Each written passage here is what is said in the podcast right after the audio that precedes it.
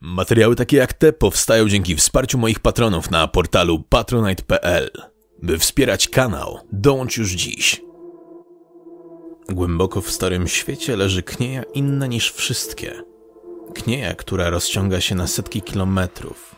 Knieja, która rządzi się innymi, swoimi, magicznymi prawami. Mowa jest o Atelloren, miejscu uznawanym za ojczyznę leśnych elfów. Kraina wypełniona magią, dziwnymi miejscami i jeszcze dziwniejszymi mieszkańcami.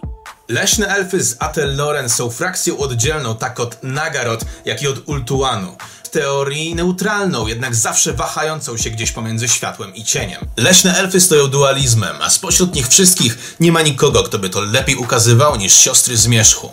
Ja jestem Refur, a to jest kanał Narrator, a wy zostańcie na chwilę i posłuchajcie o Naestrze i Arachan. Na wschodzie Wielkiego Lasu, tam gdzie drzewa Atelloren stykają się z górami szarymi, leżą sosnowe urwiska, strome turnie, które stoją na straży tej granicy. Tutaj to na jednym z niebezpiecznych zbocz leży gniazdo zmierzchu, twierdza należąca do tajemniczych sióstr. Ten, kto zostanie wpuszczony do ich wspaniałych hal i podjęty przez władczynię tego miejsca, zostanie przywitany przez dwie piękne kobiety, jednocześnie podobne niczym dwie krople wody i różne jak dwa płatki śniegu. Bliźniaczki dzielą między sobą delikatne rysy, różniąc się jedynie kolorem włosów. Jedna ma je czarne jak noc, druga platynowe, przechodzące miejscami w biel. Dopiero jednak, gdy się odezwą, ujrzeć będzie można to, że różnią się niczym mrok zachodu słońca i światło poranka. Jedna pełna gniewu, druga pełna miłosierdzia. Nestra jest tą dobrą stroną Yin Yang.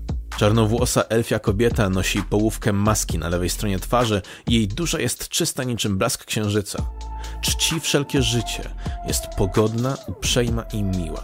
Zabija tylko gdy musi, a łzy wypełniają wtedy jej oczy. Każde zwierzę oddaje jej pokłon z miłości i służy jej swoimi usługami, czy to przynosząc pożywienie, pokazując drogę, oddając swoje życie, by to ona mogła się pożywić, czy broniąc jej przed wrogami. I w tym samym smrodzie i brudzie Warhammera można by pomyśleć, że to jest najbliższe, co dostaniemy do ekwiwalentu księżniczki Disneya. Jednak jest to błędne wrażenie. Która księżniczka wysyła na szarżujących zwierzę ludzi stada ptaków, by wydłubały łucznikom oczy, a na rydwan wroga wysyła stado jeleni, które by go przewróciło. Kto spotkał się z jeleniem na drodze w czasie jazdy samochodem, wie, że to nic przyjemnego. Arachan jest tą siostrą, która utożsamia sobą wściekłość płomienia. To jej włosy są koloru platyny i nosi maskę na prawej stronie twarzy. Nie ma szacunku do życia. Pędzi do boju z chęcią, gdyż dla niej liczy się siła. Jest sadystką, która otacza się wszystkim, co groźne. W walce u jej boku stoją wilki i niedźwiedzie, które podążają za nią ze strachu, gdyż uważają ją za alfę całego lasu. I można by pomyśleć, że to Orion, król Atelloren powinien pełnić tę rolę. Jednak to właśnie Arachan stoi bliżej natury niż cywilizacji elfów i pełni tę rolę nie tytularnie, lecz faktycznie. Tam, gdzie Arachan podburza i prowokuje, Naestra dąży do pokoju i stara się pohamować siostrę i jej zapędy, co tylko raduje buntownicze lustrzane odbicie. Mimo tej animozji nikt nigdy nie widział jednej bez drugiej. Naestra i Arachan są nierozłączne. Przez lata stały się legendarnymi, tajemniczymi obrończyniami lasu i tego, co w nim żyje, pojawiającymi się znikąd tam, gdzie są najbardziej potrzebne. Między innymi przez to, że na ich usługach są dwa starożytne, uskrzydlone stworzenia. Zależnie od potrzeb, siostry wspólnie ruszają do boju lub podróży w towarzystwie wielkiego orła Gwindalora lub na grzbiecie potężnego leśnego smoka Seitinhara. Stworzenia nie przepadają za sobą, jednak ze względu na przyjaźń z kobietami traktują się z szacunkiem. Gwindalor jest potomkiem wielkiego króla orłów, co widać w jego precyzyjnych manewrach na polu bitwy, które sprawiają, że siostry są dokładnie tam, gdzie najbardziej potrzebne są ich strzały. Smok natomiast to wielka, łuskowata, zielona istota złożona z furii, wskakująca w największą wrzawę, co pozwala na Estrze i Arachan strzelać z przyłożenia prosto między oczy przeciwników. Siostry nigdy nie stronią od walki. Arachan rusza do niej chętna, by zabijać, na Estra, by bronić tego, w co wierzy. W czasie pokoju natomiast służą jako regentki Ariel, królowej leśnych elfów i mają prawo mówić w jej imieniu tak pomiędzy elfami, jak również uznawana jest ich władza pomiędzy leśnymi duchami. Siostry zmierzchu kroczą po lesie gdzie chcą, wkraczając nawet tam, gdzie nie chadzają najstarsi ze strażników dróg i las na to pozwala, gdyż ich natura nie jest w pełni elfia. Kobiety w dziwny sposób przesycone są magią. Są zespojone z osnową, niewidzialną siecią połączeń wszystkiego, co żywe i martwe, i to, co mówią, często jest zagadką dla tych, którzy widzą tylko oczami śmiertelników. Ich los został ze sobą powiązany, a kto walczył z nimi ramię w ramię, wie, że las nie pozwoli umrzeć jednej, gdy żyje druga. Tak, by zabić siostry Zmierzchu, trzeba zabić obie naraz. Wrogowie, którzy się tego nie spodziewali, ginęli z szokiem w oczach. Siostry wsławiły się takimi czynami, jak na przykład odcięcie głowy wampiremu lordowi przez Arachan, która właśnie została zdekapitowana, czy powrót na pole bitwę przez wycięcie sobie drogi z brzucha Gorgony. Z tej niezwykłej właściwości zazwyczaj korzysta właśnie bitna Arachan, jednak co ciekawe, w momencie gdy ta pada bez życia na ziemię, w jej siostrę wchodzi nowa, nieznana siła. Wpada w szał, tak obcy jej naturze. Niektórzy opowiadają legendy o tym, że w tych momentach Naestra na chwilę staje się całością i przyjmuje ducha siostry, dając się wypełnić jej gniewem, jednak mimo furii, ciosy Naestry dalej są pewne i precyzyjne. Przeciwnie do typowych, szaleńczych ataków blondynki. Bardziej realistyczne podejście mówi, że w tych momentach po prostu łagodniejsza siostra przepełniona jest rozpaczą na widok krzywdy wyrządzonej jej najbliższej osobie. Co ciekawe, Rahan z czasem robi się coraz bardziej kreatywna w testach tego, jakie ograniczenia ma ich błogosławieństwo, co tylko bardziej denerwuje Naestrę. No super, magiczne siostry bliźniaczki na straży lasu, których nie da się zabić. No przepakowane to mało powiedziane. Skąd to się w ogóle przypamiętało? Siostry pojawiły się po raz pierwszy w latach, gdy królowa Atelloren, Ariel, zapadła w długi sen mający uzdrowić knieje. Był to trudny czas, gdy wrogowie wykorzystali osłabienie lasu i wzmożyli próby skrzywdzenia go, szczególnie zwierzoludzie. W końcu puszcza nie wytrzymała i na zew dobywający się z płaczących, podpalonych drzew udzielona została odpowiedź. Szale przechyliło przybycie dwóch kobiet ujeżdżających wielkiego leśnego smoka.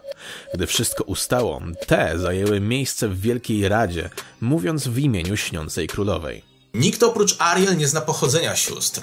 To jej poprzysięgły wierność. Nie powstrzymuje to jednak tancerzy wojny, by gdy zgaśnie światło dnia, a elfy się zbiorą, opowiadać o małej dziewczynce zagubionej w lesie o imieniu Neestrachan.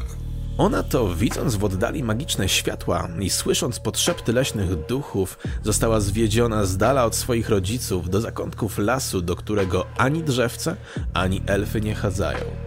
Jakiś czas później z głębin kniei wyszły dwie kobiety i mówi się, że to sam las rozszczepił duszę dziewczynki, by stworzyć taką obrończynię, której on sam najbardziej potrzebuje. Inna wersja tej historii mówi, że jedna z sióstr to tak naprawdę odmieniec, duch lasu, który przybrał postać bliźniaczą dziewczynce. Inne opowieści teoretyzują, że rodzeństwo jest tak naprawdę efektem tego, że Ariel, by chronić las przed sobą samą, wyjęła ze swojej duszy tak pasję, jak i łaskę, kształtując je w osoby. Niektórzy opowiadają, że tak jak Ariel stanowi sobą awatar bogini Iszy, a władca Atelloren, Orion jest awatarem Kurnusa, tak i siostry stanowią sobą obraz któregoś z bogów. Ostatnia z popularnych teorii opowiada, jakoby siostry były po prostu córkami Ariel, które przy poczęciu zostały nasycone półboską mocą swoich rodziców. Przez bardzo długi czas fani nie mieli żadnego potwierdzenia. Jednak End Times, jako seria kończąca świat, zamykała bardzo wiele wątków, m.in. ten, określając na Estry i Arachan jako córki Ariel. Ostatnie, o czym warto wspomnieć, to uzbrojenie tych kobiet. Broń sióstr zmierzchu wykuwana jest we wspaniałych kuźniach Waula przez Daita, najlepszego rzemieślnika wśród leśnych elfów. Legendarny kowal traktuje kobiety niczym dobry wujek, który dba o wysłużony miecz na estry, zaś na prośbę Arachan skwapliwie kuje zabawki do każdej kolejnej bitwy w postaci nowych oszczepów. Kobiety jednak najbardziej znane są ze swoich umiejętności łuczniczych. Arachan w ręku dzierży szpon zmierzchu, łuk, którego moc leży tak naprawdę w strzałach wykonanych z drewna najbardziej zgorzkniałych driad, które rozpadają się w locie, by zatruwać swoim jadem cele, szczególnie raniąc tych, którzy w sercu noszą dobro.